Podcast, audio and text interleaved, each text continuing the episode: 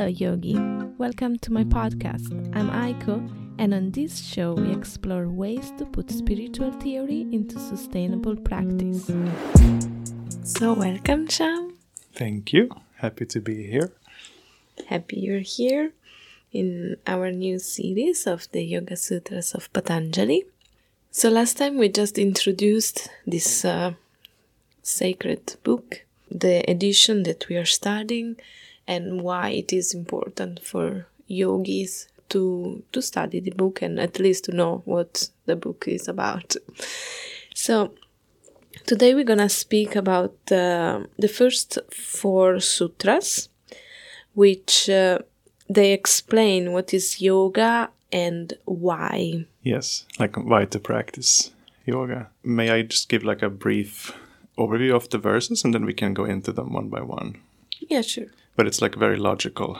So, so the first one is simply says that now the teachings of yoga.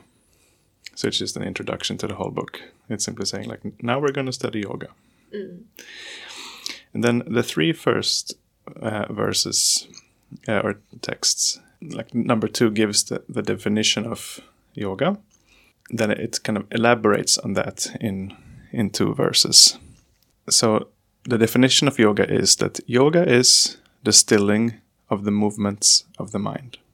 And then the third verse says that, uh, kind of implying that when that is when that has happened, like when the movements of the mind are stilled, then our very being is resting in its own being, like we rest in our own being. Mm. And then the fourth verse uh, says that and if we don't do that, basically the state that we're in right now, where, where we are not resting in our own being, then we are identifying with those movements of the mind.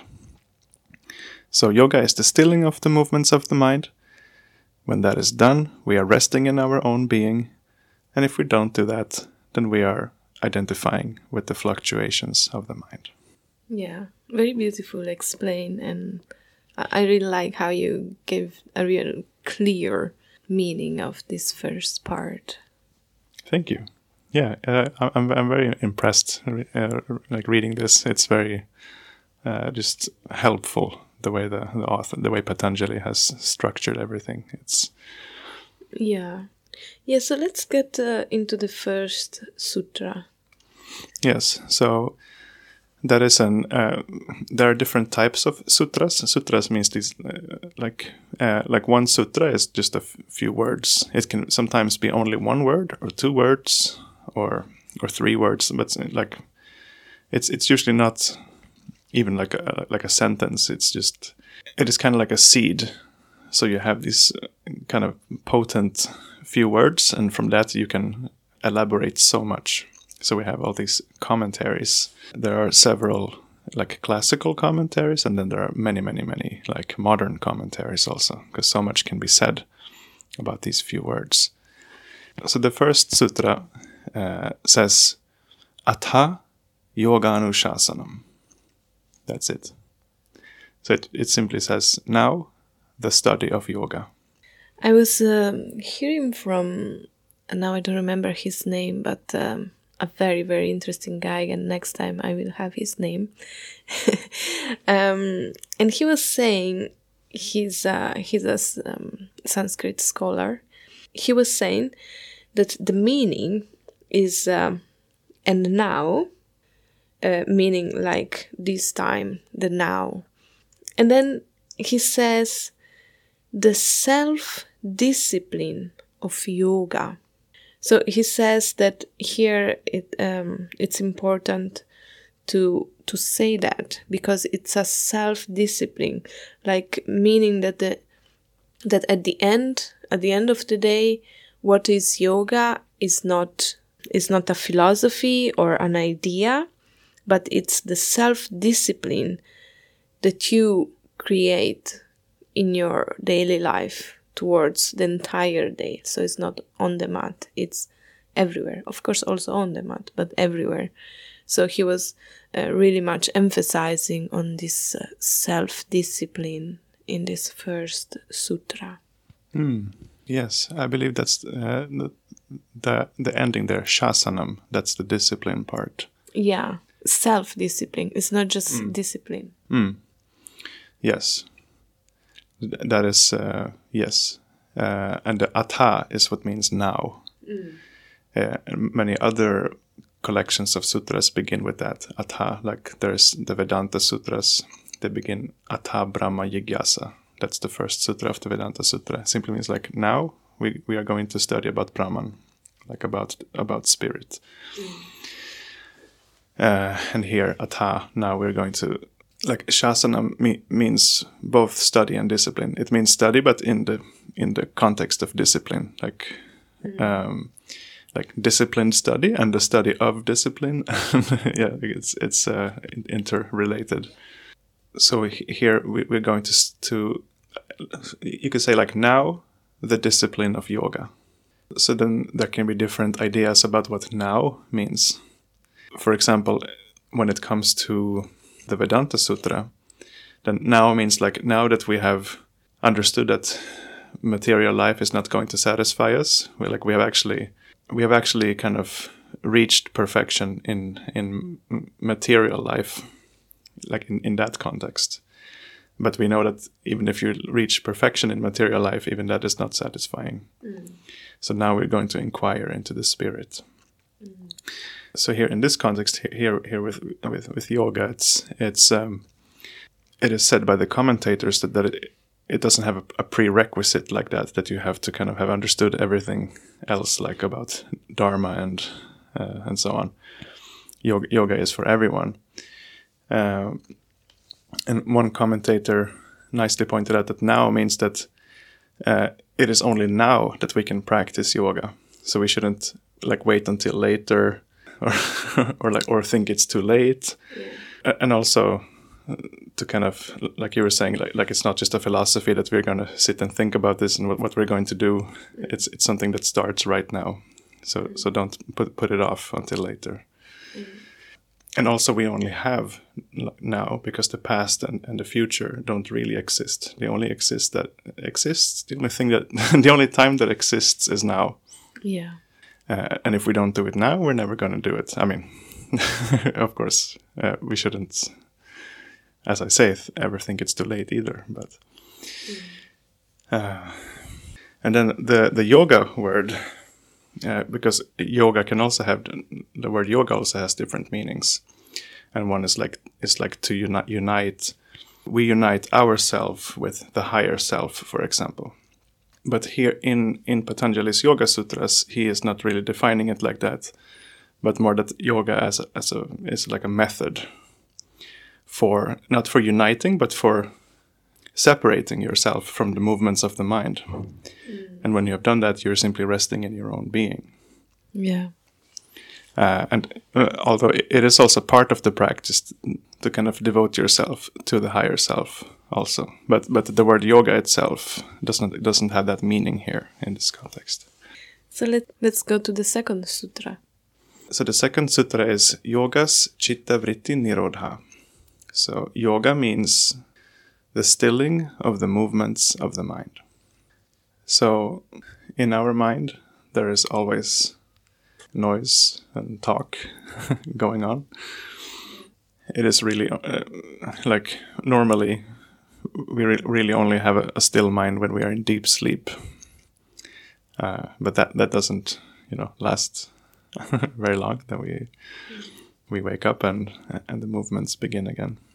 So, so like sometimes after like um, some intense practice, one can kind of experience this kind of silence of the mind. Like you can be out walking and uh, like a- after this intense absorption and you can hear like that there are like many sounds in the environment and things are happening but still it, somehow it feels quiet everything's it seems everything just seems very quiet and you may wonder like what that is but it's the mind is silenced Yeah. So this sutra says that yoga is control because nirodha means control, right? Or stopping. Is uh, is control over the compulsive cyclical actions of of one's mind. and all these actions like in the mind is the chitta is that correct Yeah, the, the, the chitta is, is the mind. Uh, vritti are these movements. oh yeah chitta And, and yeah, like nirodha uh, can be translated as stilling, but also every Sanskrit word have, have many definitions. So yeah, to c- control is uh, also totally uh, makes sense in this uh, context. And in the third sutra, it is explained what uh, what happens when the movements of the mind have been controlled and stilled. Then we are resting in our own being.